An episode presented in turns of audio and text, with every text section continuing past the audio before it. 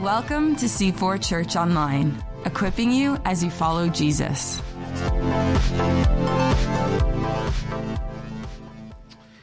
Well, welcome to C4 this morning. How are you this morning? Oh, how are you this morning? There we go. Good morning to you.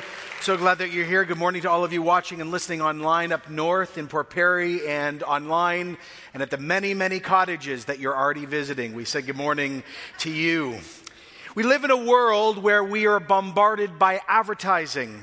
Everywhere you go, every moment of every day, we are surrounded by the act of advertising, and we are guaranteed things all the time. If you take this one pill, we guarantee that you will lose 20 pounds in two weeks. Guaranteed. We guarantee if you buy this one pair of shoes, every person on earth will think you're the most sexy, epic person if you just buy these shoes. Every single time we hear this, we wonder could this be true? Buy this piece of exercise equipment, and suddenly you will have the body of a Greek god. Buy this one kitchen item, it will make you an iron chef, and you'll lose weight, and you'll attract a spouse all in seven days. And it's so amazing, we'll give you another one for a dollar if you call now. If you get the right education, we guarantee you a job. And so we enter into this as a culture and, and, we hear the word guarantee. And the word guarantee is certain. It's definite, it's sure, it's surefire, it's failsafe, it's assured, it's in the bag. And here's how the process begins we enter in hopefully and, and expectant. And then things don't work out as was necessarily promised, so we move then to questioning. And then from questioning, we move to frustration. And frustration, we move to skepticism. And skepticism, we, we begin to live out of the place called jadedness. Why? Because we don't want to be hurt again. We don't like being lied to. And we want our expectations to be right and on point and realistic. Now, the reason why I bring this up this morning is it's the same for faith. Wrong expectations can shipwreck a faith or see a faith flourish. So, as we get going this morning, here's the question that I want to pose to our whole extended family Is there any real guarantees in our faith on this side of heaven? Oh, yes, last year at Easter, we, we walked through, or two Easters ago, we walked through the Smoke and Mirrors series where we wrestled through is there historical evidence for the resurrection of Jesus and found out actually there's more than most realize. And so there is guarantee about our resurrection. But on this side of resurrection, is there any guarantee? And if there are guarantees, are our expectations out of those guarantees right, wrong, balanced, imbalanced? See, as I've preached so many times, if you have wrong expectations, when things go differently than you expect, you then must conclude, whether you're a seeker, skeptic, or Christian, that God is a liar, God cannot be trusted, I did something, someone else did something wrong, or all of this is just a sham.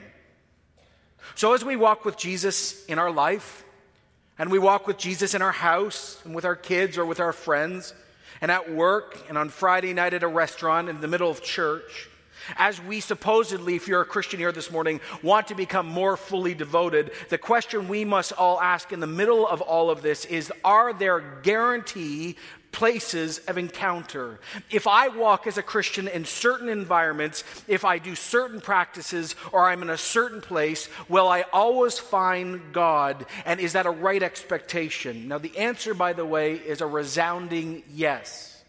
Though God, who is uncreated, is omnipresent, that means he is everywhere, there are places, according to the scriptures, where God always comes close, always is relationally found, and an encounter is guaranteed every single time. Now, the first place of encounter might not be where you think I would begin. The very first guaranteed place of encounter is actually the good news about Jesus. Paul, years after he had become a Christian, wrote this in Romans chapter 1. He said, I'm not ashamed of the gospel because it has the power of God for salvation for anyone who believes, first for Jews, then non Jews. Now, that word power in that verse is where we get our modern word dynamite from. The gospel, he says, the literal story and good news of Jesus has literal sheer power. It is dynamic. It is the place where the Holy Spirit brings the whole of God the Father's work, that is his calling, and the whole of Jesus' work, past, present, and future, into effect within a life by his Spirit. Though I struggle a lot many times with John MacArthur and what he says, I love when he got this, when he said, The gospel carries the omnipotence of God, whose power alone is sufficient to save people from sin and give eternal life.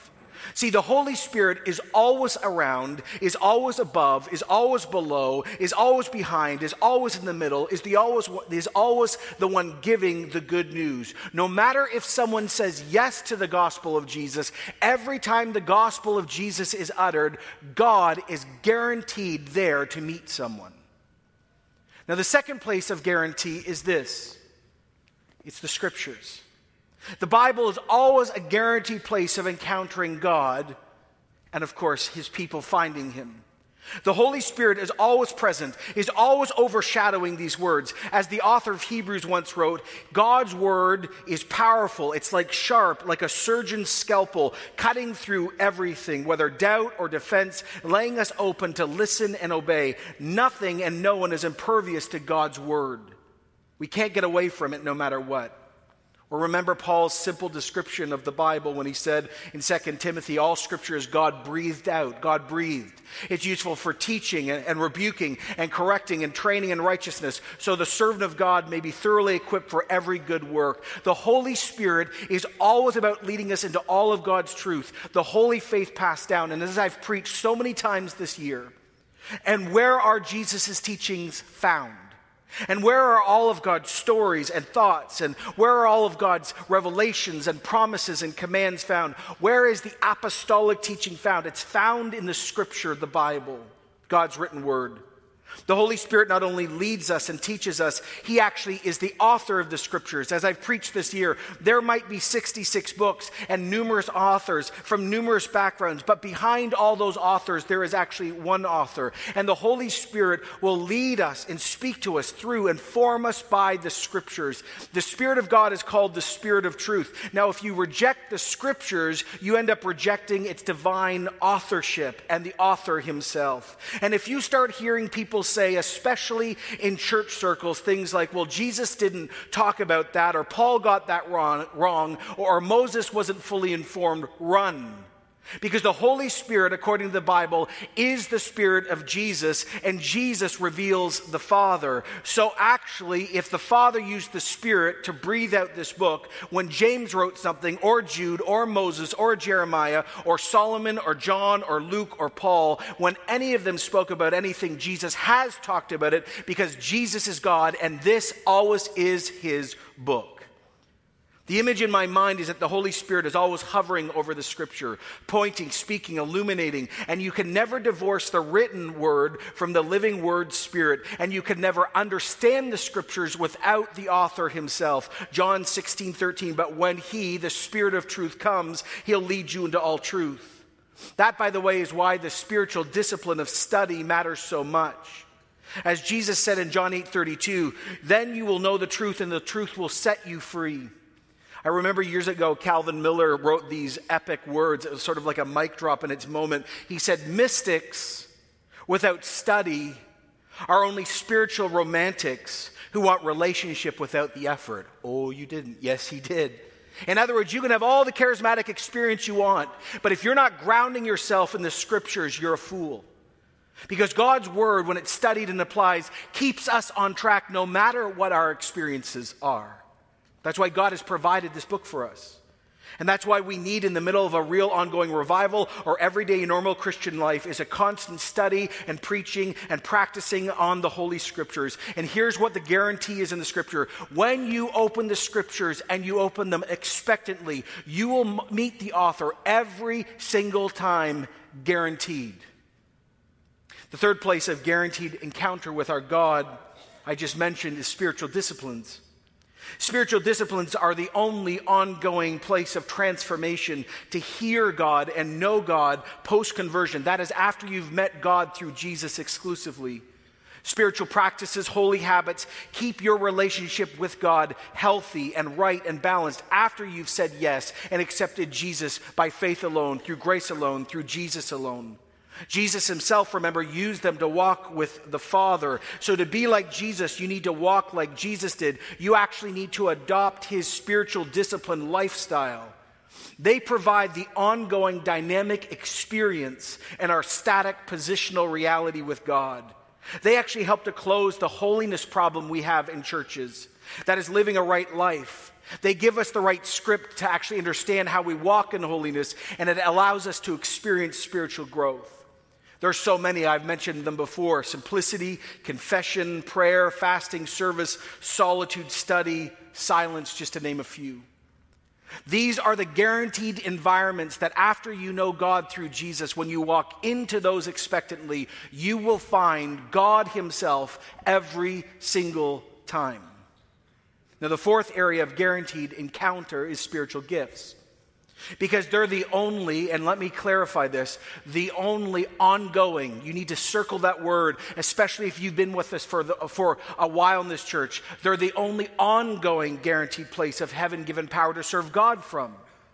Gifts are related to doing things for God, where the fruit of the Spirit is actually about our character. And as we've talked so many times, it doesn't matter how gifted you are or what gifts the Spirit has given you. Character always before gift, humility always before gift. We will never have all 21, but we are called to have the fruit of the Spirit together. Anyone want to say amen to that?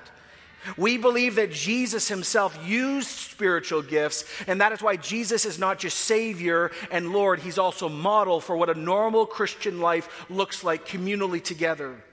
And as we've preached in this church for years, natural gifts and learned abilities are excellent and needed and can be used for the kingdom of God, but they are not guaranteed places of ongoing power, nor, by the way, are our programs or our leadership models, because actually, though those are all good, the Spirit of God is always showing up in one place, and it's through gifts. 1 Corinthians 12 11, all these gifts are the work of the one and the same Holy Spirit, and He distributes them to each one just as He determines. See, the Holy Spirit's presence is guaranteed every time we use our God given gifts because actually He's the one who gives them. And every time we go to use them, He has to show up because He's the gas for the tank for the car to go. If actually He never shows up, the gift was never there in the first place. That's why actually gifts actually is a more important conversation than programs. As Romans writes, and Paul writes in Romans 12, 3, for it is by grace given to me, I say to every one of you, don't think of yourself more highly than you ought to. Oh, there's the character piece. But rather, you think with yourself, think about yourself with sober judgment in accordance with the faith God has distributed to each one of you.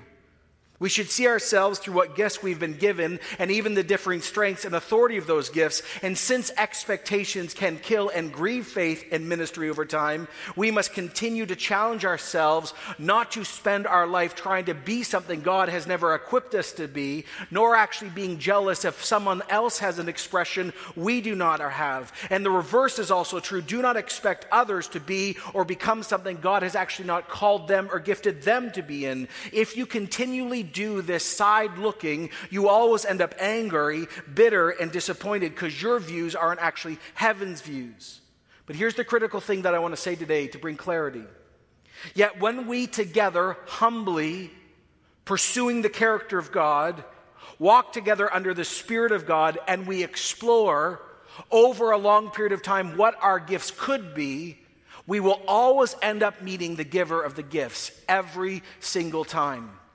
See, some of you have already now got into this, this terrible sinful habit where you're saying, Well, I can't do that because that's not my gift. And now here's my new response How do you know unless you try? What we have to do is explore and see over time and see where the Spirit of God says, Ah, in community, we affirm that. So the Holy Scriptures is a guaranteed place of encounter with God every single time, and so is the good news, and so is spiritual disciplines if you are a follower of Jesus, and so is spiritual gifts. Now the question is, are there other guaranteed places of encounter with our God that lead to transformation and hearing and life change? And are some of them actually stemming from above? And the answer is yes. Another very profound place of encounter is gathered worship.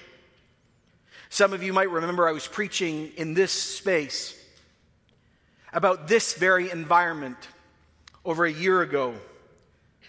And I made the following statement I said, What happens when we gather and worship? I mean, what's really happening when we sing together? Or we give, or we read the scriptures together, or we're preached. We hear preaching. Honestly, sometimes for us, it's boring. Don't say that this morning. It's boring.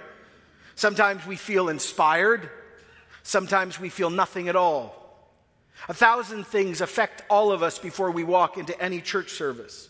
The personality of the preacher, or the music style, or the loud or softness of the song, or what my day was like, or my week, or the children screaming at each other in the minivan before you walked into Jesus' house, or fill in the blank. There's a thousand things that affect my experience as I walk in here this morning. But C4, here's what I said.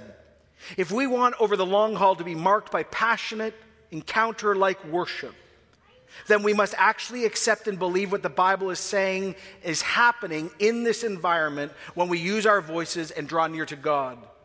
See, 10 minutes ago when we were singing, we actually drew near to God Himself and entered into the place where angels fear to tread. If it is genuine worship in our hearts this morning, then we actually walked right into the holy place of God. Actually, here's how the Bible describes the environment we were just in when we were being led in worship here and in the north. It says in Hebrews 10:9, "Therefore, brothers and sisters, since we have confidence to enter into the most holy place by the blood of Jesus." We walk into that environment every time we gather in this worship service and every worship service. See, here's what we've got to understand no matter what the service looks like, whether it's small or large, whether the production is great or every person in the room is singing off key, what does the real environment truly encompass? Whether it's in a cathedral or a house church, they're using bells and smells, or they're speaking in tongues, or they're singing traditional hymns, or new hymns and courses, whether it's loud or soft, traditional, transitional, contemporary, or whatever the other category is. See, when we gather together and we worship as Christians, here is what takes place. We walk into a guaranteed place of encounter that no other human being on earth that does not know Jesus can walk into we walk into Revelation chapter 5. When I looked and I heard the voices of many angels, numbering thousands upon thousands, ten thousands upon ten thousands, and they encircled the throne and the living creatures and the elders, in a loud voice they were saying, Worthy is the Lamb who is slain to receive power and wealth and wisdom and strength and honor and glory and praise. And then I heard every creature in heaven and on earth and under the earth and on the sea and all that was in them saying, To him who sits on the throne and to the Lamb be praise and honor and glory and power forever and ever. And the four living creatures said, Amen. And the elders fell down and worshiped. See, this is is not just metaphor or poetic license alone. When we sing and when we gather, we enter into God's very holy presence with every single angel that is loyal to Him and all that have already died who are now followers of Christ and met Him in heaven, all that are with Jesus. We enter into the place that if we did not have Jesus' covering by His blood, we would all die because of His holiness. At this moment right now, do you know you're in the presence of God? Do you actually believe this right now that as we gather here, whether you feel it or not, we are in a Revelation 5 environment at this moment? And here's the great challenge for all of us. Like I said a year ago, if this is true, do we prepare ourselves to walk into this environment? Whether you feel it or not right now, God is among us and we are in the holy place of God. Would we sing differently? Would we give differently? Would you prepare for Sunday worship differently? Would you pray differently if you read Revelation 5 before you came to church and simply uttered the words to yourself, I am about to enter into that guaranteed place of encounter, and I am about to meet the author of my life and the author of my faith and the author of the universe, and I am going to enter in with every faithful Christian who's ever existed, and I'm going to enter in with Gabriel and Michael and every angel that is loyal. And in this moment, whether I feel chills or not, I am going to come and meet the living God of heaven and earth. Would that change how you prepare for Sunday? And not only that, think about what actually Jesus' brother says in James 4 8. If you draw near to God, he'll draw near to you. What does Psalm 22 says? It actually says that God inhabits, lives in the praises of his people. God resides in worship. Worship in a corporate way as a gathered, as a gathering, is a guaranteed place of meeting God. God is everywhere, but in times of worship, when people truly come on the inside, truly ready to meet Him, they're prepared and ready and they seek Him. He moves from omnipresence to palpability, He moves from sovereignty to providence. He comes and sits with His people who He loves. By the way, it's not just worship services, it's in connect groups too. Why? Because one of the most radical things that Christianity ever introduced under the world seed of religion is this that actually you do not need buildings to find God anymore. God has decided to make human beings his building. I was watching a major National Geographic documentary on Jerusalem last night or two nights ago, and watching all these people come to all these environments to meet the living God. And I was struck when I was watching this how absolutely radical and profound and shocking what Paul wrote during the time where the temple was still probably built when he said these words in 1 Corinthians 6:19 to Christians both Jews and non-Jews do you not know that your bodies are the temples of the Holy Spirit who is in you who you've received from God? You're not your own anymore. You're bought at a price. Therefore honor God with your bodies he writes this most likely when the temple was still being used in Jerusalem and he writes this as an orthodox Jew.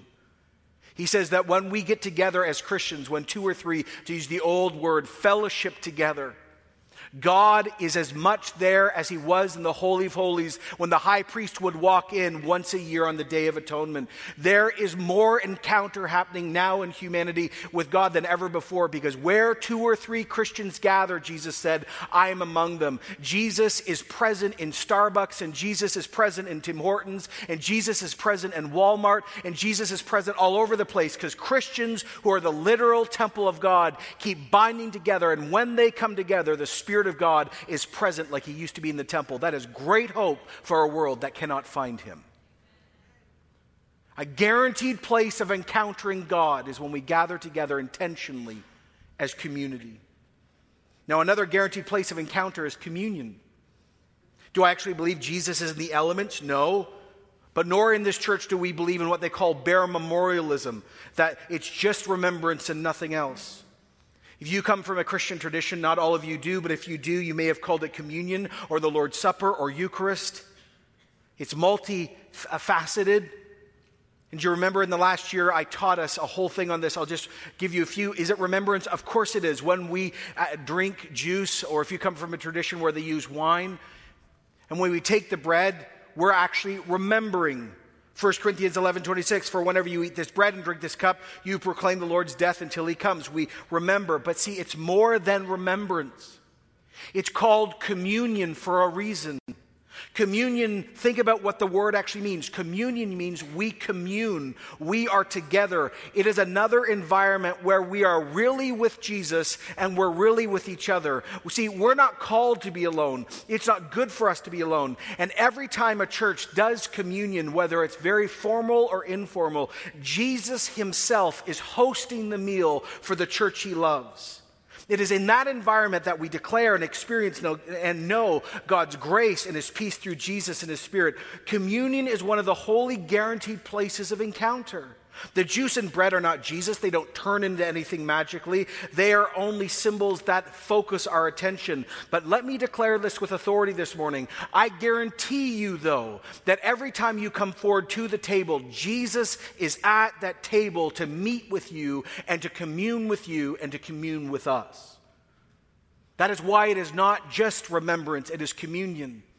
And I don't know if you remember when we really thought through communion as a whole community in an in depth way, but I also said these words too it is a place of forgiveness. Do you remember when I said, you know what Jesus was fam- famous for when he was here? Is he loved eating. He was a foodie. He was always eating with people 24 7. But the problem was he was eating with the wrong type of people, right? All the pastors of the day saying, Why are you hanging out with tax collectors and prostitutes? And why are you, why are you hanging out with all the people God doesn't like? And do you remember what I said? Aren't you glad that Jesus keeps having meals with sinners? That every single time we come to the communion table, Jesus chooses to what? Eat with sinners again and again and again. And he reminds us, broken, falling, failing people, that his mercies are actually new every morning. And when he said on the cross, it is finished, he actually meant it for us. Matthew, remember 26? Hear this with fresh eyes. Then he took a cup, and when he gave it thanks, he gave it to them, and he said, Drink from it, all of you. This is my blood of my covenant, which is poured out for the many for the forgiveness of sins. Communion is a guaranteed place of encounter. It's where we remember, it's where we commune, it's where Jesus hosts the meal with sinners like us. Oh, and it's covenantal. It's where we renew our vows, our wedding vows to God. It's where we come to the table and say, You've been loyal to me, I'll be loyal to you. It's where we say, Actually, you're Lord and Savior, and I'll never have an affair on you with another God or another worldview, because actually I'm given fully to you and you alone. You ever seen uh, someone like redo their vows like 10 years, 20 years later, and they always go to somewhere hot, right? And it would be very strange if there was a redoing of the vows and only one spouse showed up. Wouldn't you consider that? Well, that would be the end. That would be a different thing taking place lawyers would show up in a different direction. And what we need to recover is this whether you feel it or not, whether you intellectually fully grasp it or not, every time we take communion, Jesus is there and we are with him and we are renewing vows to the lover of our souls and the king of our life, and we do it with absolute joy. It is a guaranteed place of encounter with Jesus on this side of heaven. Another guaranteed place is what we're going to see today it's baptism. Water baptism is a guaranteed place of encounter between us and God. Oh, do we believe that when someone walks into a tank, suddenly they're zapped by the Holy Spirit in that moment? No. Do we believe that water baptism makes you a Christian? Absolutely not. But we actually do believe Jesus, by his Holy Spirit, is very close and present every time someone goes public with their faith. Baptism doesn't make you a Christian. Baptism, by the way, is actually a declaration you already are a Christian. Here's the image we use time and time again, especially if you're new here this morning. Think about baptism like a wedding ring. This doesn't make me married. I've already said my vows and I've committed to my wife. This is the outside symbol, the external symbol of an inward decision. I'm already married to my wife. This is saying to the world, I am unavailable, ladies, because I've picked my one and my only one. That's what baptism means. Baptism is the outward declaration of loyalty and covenant and community and trust. Baptism, of course, is at the core of our faith. Matthew 28, therefore, go and make disciples of all nations. You baptize them in the name of the Father and the Son and the Holy Spirit. You teach them to obey everything I've commanded you. And surely, this is Jesus speaking, I am with you always to the very end of the age. Christian baptism is a way you demonstrate your faith in Jesus. It's a way you declare that Jesus already is your Savior and Lord. And the water baptism symbol is beautiful. It is actually when you go down into water, it's saying, I'm giving up my old life and I'm being resurrected into a new life that has Jesus in charge. It's a symbol of being clean. It's actually a way of pointing to spirit baptism that happens when you're saved. But actually, it's a more profound thing than that. It is also a public declaration of the foundation of our faith that we believe that 2,000 years ago Jesus died not metaphorically, not resuscitated. He died three days dead in a tomb, and then three days later, he physically rose from the dead, demonstrating that everything he claimed was true. And every time someone is baptized, they are declaring not only do they give allegiance to Jesus and hope for salvation through his work, they are declaring that actually they believe that Jesus physically died and physically rose from the dead. And as Jesus died and rose from the dead, so they one day, because of the mercy of Jesus, they will be raised from the dead and it is a public declaration of the resurrection of Jesus Christ. And so you have all these amazing guaranteed places of encounter with God in our normal rhythm of Christian life. But there's one last one that I mentioned a few weeks ago that I would be remiss if I did not also bring up today.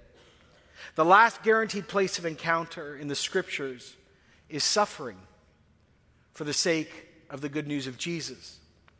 We currently, as I've preached to you before, we seem to be living between two huge, massive gorillas that are fighting each other around the world. On one hand, we have a very militant, secular, and sexual revolution touching all parts of our society that we're living in the epicenter of at this moment. On the other hand, globally, we have the rise of dangerous fundamentalism in the name of God where people are being murdered and killed. And the kicker is this that both groups think that we as Christians are compromised and we're with the other group. The sexual revolution, because we have a traditional view on marriage, calls us hateful and backwards and medieval and unloving. While at the exact same time, religious fundamentalists around the world call Christians compromised, untruthful, and secular. And in the middle, we stand with Jesus and the scriptures and we call for grace, oh, and at the same time, truth. And we point to life and we reject legalism and we say no to hate. And at the same time, we say no to violence. Well, at the same time, we say, no, you cannot live any way you want because God is creator and he has the last say on things. Make no mistake. If you are a biblical, small o orthodox, I mean historic Christian, we are caught in the middle of two massive global revolutions, both loudly claiming that they have the answers, and we are standing in the middle of these two massive gorillas, and we're humbly saying, actually, you've all got it wrong. And as much as we dislike the comfort, we are exactly where God wants us to be. Now, for many of us who are living here in the West, our very comfortable, safe middle class privileges are being pushed and threatened and maybe even removed. And yet, this is going to begin to provide the very environment to walk with Jesus like so many have before.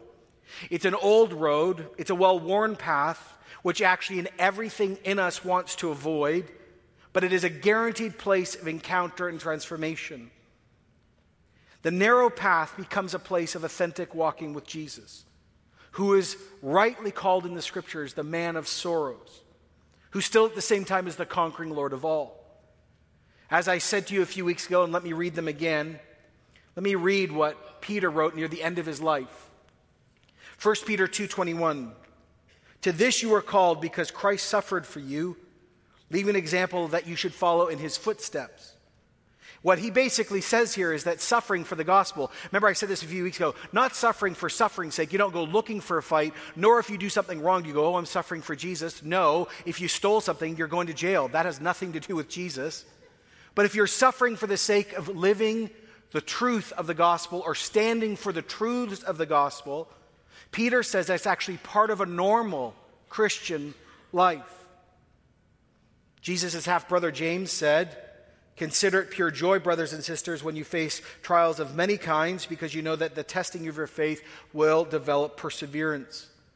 And what shocked me most a few years ago, and I've shared this many times with you, is actually reading the some of the last words of Paul in Philippians, who probably was in his, I don't know, 60s or 70s maybe, who had once murdered us and hunted us, who had met Jesus, who had written two thirds of the New Testament, planted churches, had gone through horrific beatings and, and, and shipwrecks. And at the end of his life, he utters these shocking words in Philippians 3.10, I, I want to know Christ. And you're like, oh my goodness, what do you mean you want to know Christ? He says, Yeah, I want to know the power of Jesus' resurrection, and oh, I want to participate willingly in his sufferings. What? Oh, I want to become like him in his death so somehow I can attain the resurrection from the dead. Suffering is not like this tearfully enduring thing, it's part of our calling. And where there is genuine suffering for Jesus, not because you're obnoxious, when there's genuine suffering for Jesus, it is always a guaranteed place of encounter between Jesus and his people. The gospel, the scriptures, spiritual disciplines, spiritual gifts, and worship and communion and baptism and suffering for Christ are all guaranteed places of encountering the God that we all sing to and love if you're a Christian. As I, as I have shared consistently, salvation is never earned by any of these things. They strengthen, they give space for the Holy Spirit to do things in our own personal life and in our communal life. And, and never forget this, though. The power, and by the way, if you're sort of getting bored, I'd love you to listen at this moment. The power and the person that you always meet in the guaranteed places can be grieved if you live a life that is not in conformity with what he asks. So, in other words, so many of us show up as Christians say, But why do I never experience him? And one of the great questions we need to ask is the guaranteed places of power are not lies. They are not oversold experiences. They're not false advertising. Actually, the Bible says the Spirit of God will be at every single one of those places, every single time we come. But Paul writes this in Ephesians 4:30, "Do not grieve the Holy Spirit of God, with whom you are sealed for the day of redemption. Don't live in a way that contradicts what you already are and what you actually we will be forever. Don't push down or attack or cause pain or ignore God's Spirit who keeps trying to meet you in the environments he's provided for you. See, when we grieve the Spirit of God, the gifts don't disappear, but they dim. When we grieve the Spirit of God, the spiritual practices become powerless to transform because we walk into the environment, but we actually don't want to talk to the one we've gone to meet. And never forget, as we've learned all this year, the Holy Spirit is the one that introduces us to God the Father. He's the one who convicted us of sin. He's the one who let us see Jesus. He's the one who makes us like Jesus. He gives us the ability to accept Jesus. He allows us to walk like Jesus. He actually lets us understand and desire and be molded by the scriptures. And every time you meet the Spirit, you meet Jesus. And every time you meet Jesus, you meet the Father. He's the one who actually pointed us to Christ, baptized us into Christ. He teaches us, seals us. The Spirit prays for us. That's why I said this year the Holy Spirit is not some Star Wars force. He is God God, but don't grieve him, for he's the only one you'll ever meet in the place of encounter. So when you see these, number one, here's what I'm, I'm trying to teach you, and it matters. I want everyone to realize that there are guaranteed places to meet the God that you love. Guaranteed, 100%. But we must ask is my life grieving the one I want to meet? Now, here's the second thing that really matters I want everyone to have right expectations when they walk into the environment.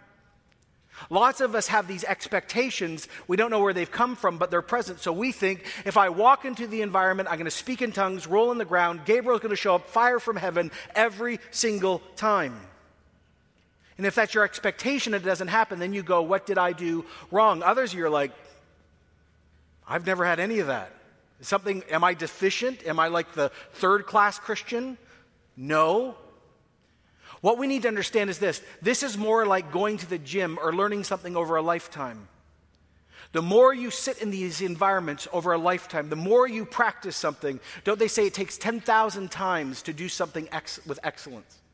The more you sit in these environments over your lifetime, you will see the profound changes that take place. Sometimes you get zapped. Sometimes unique things happen. Most times they do not. But what we do as Christians is we come with faith knowing that God is not a liar and what he promises is true. So if I walk into that environment, he shall be found. He will be found. Now, here's why I want to share this as we go to a baptism.